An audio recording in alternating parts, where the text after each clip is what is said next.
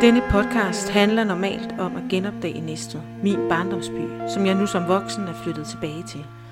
Men i denne julespecial skal vi genopdage julen. Min julestemning plejer normalt først at indfinde sig den 24. december. Indtil da har jeg i små fire uger været i fornægtelse over, at det virkelig allerede er december og jul igen. Kan det passe? Jeg synes lige, det har været jul. Men den 24. december, i eftermiddagsskumringen, når jeg sidder i kirken og synger det kimer nu til julefest, så plejer jeg at overgive mig, for så er det jul. Men i år kommer jeg og mange andre ikke i kirke juleaften. Derfor har jeg bedt Anna Kluge, provst i Næstud, om at lave en juleprædiken i håb om, at vi gennem vores højtalere, om de så sidder i ørerne eller står i stuen eller i køkkenet, kan genopfinde julen og komme i den rette julestemning. Vi lægger ud med, at Anna og jeg taler om det, der er særligt ved julen i år 2020, og så går vi direkte over i juleevangeliet og årets juleprædiken. Tak til Anna Kluge for at medvirke i podcasten, og tak til Ulla Britt Simonsen for at indspille en julespecial af Elst i Næstveds kendingsmelodi. Og det er, som altid mig, Hanne Højnicke, der er bag mikrofonen.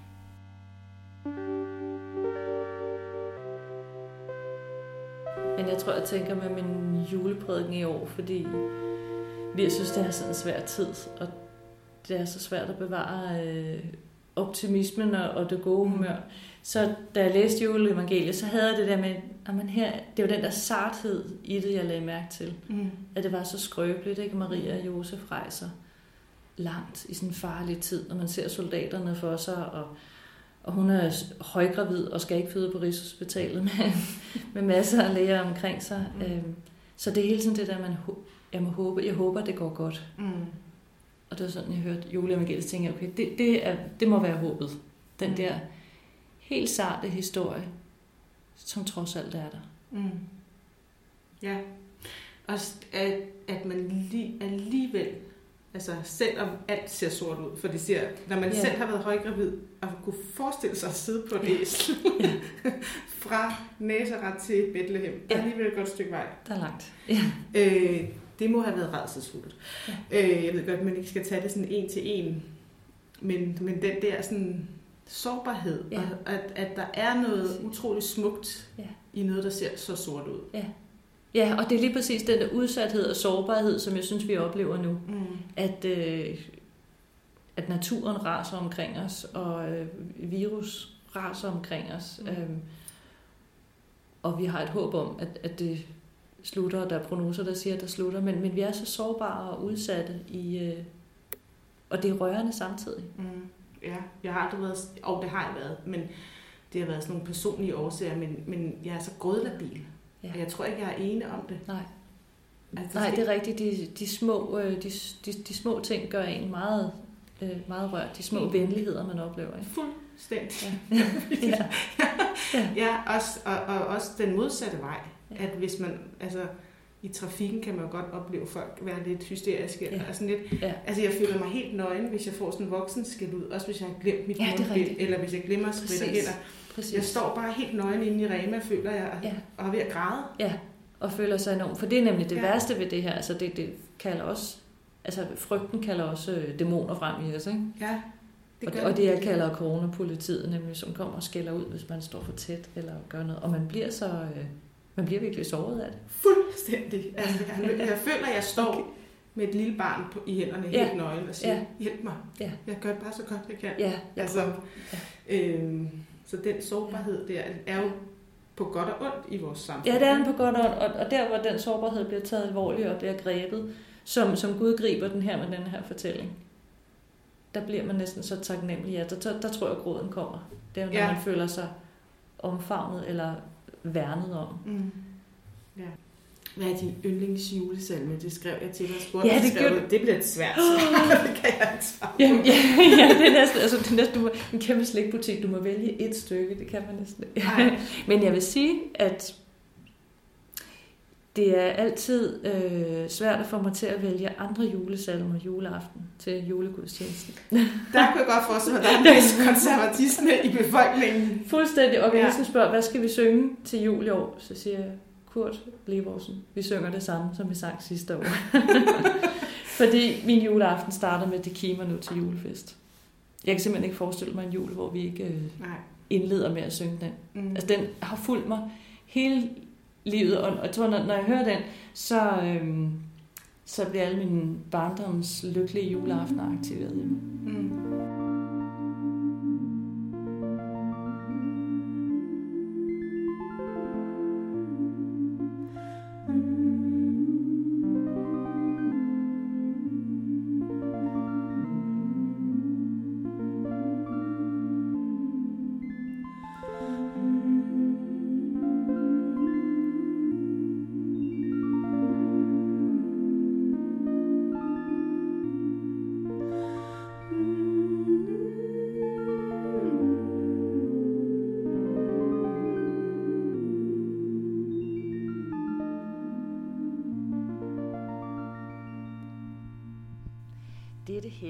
Evangelium skriver evangelisten Lukas. Og det skete i de dage, at der udgik en befaling fra kejser Augustus om at holde folketælling i hele verden. Det var den første folketælling, mens Quirinius var stadholder i Syrien, og alle drog hen for at lade sig indskrive hver til sin by. Også Josef drog op fra byen Nazareth i Galilea til Judæa, til Davids by, som hedder Bethlehem, fordi han var af Davids hus og slægt, for at lade sig indskrive sammen med Maria, sin forlovede, som ventede et barn. Og mens de var der, kom tiden, da hun skulle føde. Og hun fødte sin søn, den første fødte, og svøbte ham og lagde ham i en krybbe, for der var ikke plads til dem i herberget. I den samme egen var der hyrder, som lå ude på marken og holdt nattevagt over deres hjort. Der stod Herrens engel for dem, og Herrens herlighed strålede om dem, og de blev grebet af stor frygt. Men englen sagde til dem, frygt ikke. Se, jeg forkynder jer en stor glæde, som skal være for hele folket. I dag er der født jer en frelser i Davids by. Han er Kristus, Herren. Og dette er tegnet I får. I skal finde et barn, som er svøbt og ligger i en krybbe. Og med et var der sammen med englen en himmelsk herskare, som lovpriste Gud og sang. Ære være Gud i det højeste og på jorden. Fred til mennesker med Guds velbehag. Amen. Ja, efteråret har været fuldt af dæmoner i år. Og jeg tænker, at vi er midt i en øh, troldvinter. Jeg er 45 år, og jeg har ikke før oplevet at leve i en så alvorlig og troende tid. Sygdom og frygt for smitte har tvunget os på unaturlig og smertefuld afstand af hinanden. Og hvor der i foråret næsten var sådan en spejderånd over at stå sammen hver for sig, hvor vi sang med, med på Philip Fabers hyggelige morgensange med tulipaner på flyet og glimt i øjet, hvor vi kunne se en ende på det hele, så er der en anden stemning over verden nu. Det er koldt, og det er mørkt udenfor. Ja, det er godt nok ikke så koldt, som det burde være, ganske vist. Der er bare så mange bekymringer, der fylder os netop nu, at klimaforandringerne må dele kamppladsen med MeToo og Black Lives Matter. Et urovækkende og ophidsede præsidentvalg og ondsindede terrorangreb med uskyldige ofre i Europas store byer. Vores skolelærer opfordres nu til at være særlig opmærksom på, om nogle af deres elever viser tegn på radikalisering. PIT ser det altså som en mulighed, at børn og helt unge mennesker kan være farlige. Jo, der er dæmoner i luften. Og jeg er ked af at slå en så alvorlig tone an som indledning på julefejringen, men det må gøres, for det er sådan, det ser ud for os lige nu. Og fordi det er den virkelighed, julens evangelium lyser ind i. Jeg tænker, at vi netop i år har forudsætningerne for virkelig at forstå rækkevidden af julens budskab. Da Jesus blev født, var det også en troende tid. Romerne havde besat landet, og jøderne længtes efter frihed og fremtid.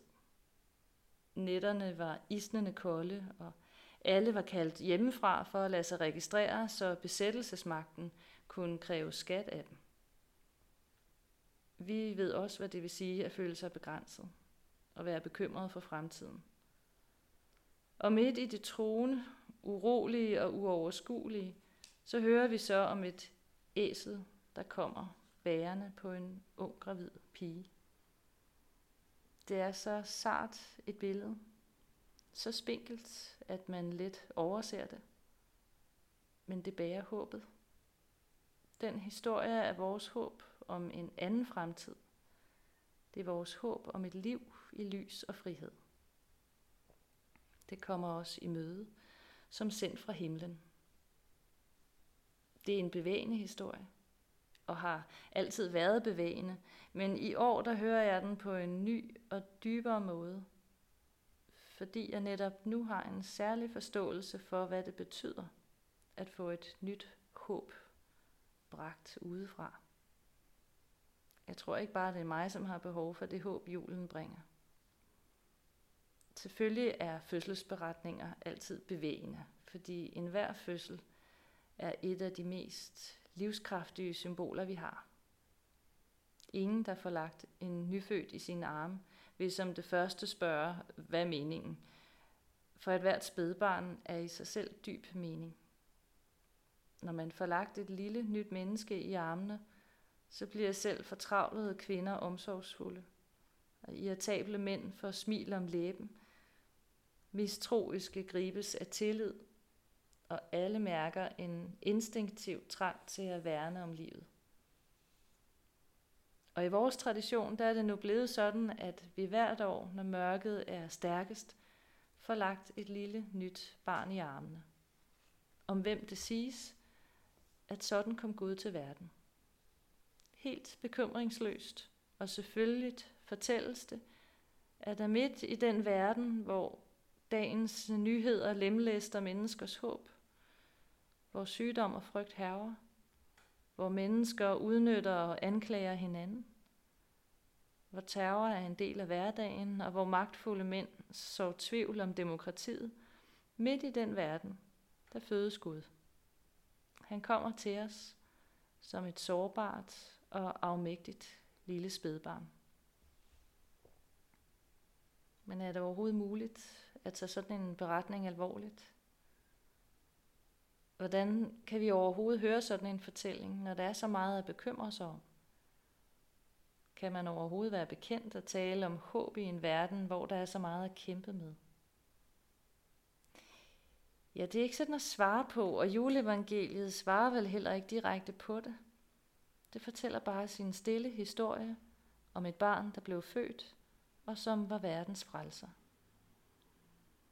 Men her er jo alt for meget stald, og alt for lidt plads. Her er alt for meget kejser Augustus, og alt for få og små hyrder. Og når stjernen på himlen endelig viser sig, så er der kun én. Bare én. Det kunne Walt Disney have gjort bedre. Det er egentlig ikke meget at komme med. Så måske er det med juleevangeliet, som det er med enhver barnefødsel. Egentlig ikke meget at komme med. Målt op imod denne verdens rygende ruinhobe, hvor fortrædeligheder og modbydeligheder dagligt finder sted. Hvor sygdom og død fylder så meget. Og alligevel så må vi høre den fortælling. År efter år. Igen og igen. Vi kan ikke undvære den. Og vi vil ikke undvære den. Vi kommer i kirke, hvis vi kan, eller tænder radioen, eller tænder for en podcast, eller for fjernsynet, eller vi læser juleevangeliet højt i vores familie. Vi kan ikke fejre jul og tage imod et nyt år, uden endnu engang at have hørt om en lille drengs fødsel i en stald i Bethlehem. En dreng, der siges at være verdens frelser. Intet mindre. Et barn, som hvert år på denne tid gør det samme ved os, nemlig griber os om hjertet og taler den rationelle side af os til ro. For lige så svært det er at forstå, at Gud blev menneske og trådte ind i vores almindelige verden på en så almindelig og uprætentiøs måde. Lige så let er det at føle og fornemme, at det må have en afgørende betydning for os. Det må være et tegn på noget godt og noget glædeligt. Et tegn på, at der er håb, også for os. For hvis Gud blev menneske, hvis han gjorde sig til en del af verden, som vi oplever den, ja, så giver det et helt nyt perspektiv at se virkeligheden i. Så vil der være andet og mere at sige om livet og vores nuværende situation, end at det er troende og begrænset.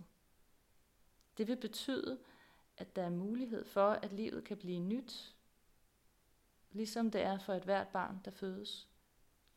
Hvis Gud er en del af vores tilværelse, ja, så er sygdom ikke det vigtigste at fortælle om os. Så vil hovedfortællingen tværtimod være, at vores liv kommer fra Gud, og at Gud fornyer det liv igen og igen. Så hvis det er rigtigt, at Gud opgav sin urørlighed for at deltage i verden sammen med os, så betyder det, at der er en anden måde at leve sammen på, end at misbruge, udnytte og slå ihjel. Når Gud er sammen med os, så bliver tillid og hjælpsomhed og kærlighed en mulighed. Guds nærvær er begyndelsen på det sande liv. Så lader man juleevangeliet gå til hjertet, og der er ikke andre steder at gå hen med det, ja, så bevæges man til at tro, at verden bliver sat på plads. Så inddæmmes kaos. Så opstår der et nyt rige. Et kærlighedens rige, hvor livet kommer til os. Ligesom når et lille spædbarn bliver lagt i vores arme, og alt som er hårdt og uforsonligt i os bliver nedbrudt. Det er derfor, vi må høre juleevangeliet igen. For at lade os bevæge af julens budskab, der stille fortæller sin lille, enkle historie og trøster os, afvæbner os og nedkalder en våbenhvile, som vi godvilligt bøjer os for, fordi vi spontant genkender os selv i håbet om fred. Som i himlen, således også på jorden. Glædelig jul. Mm.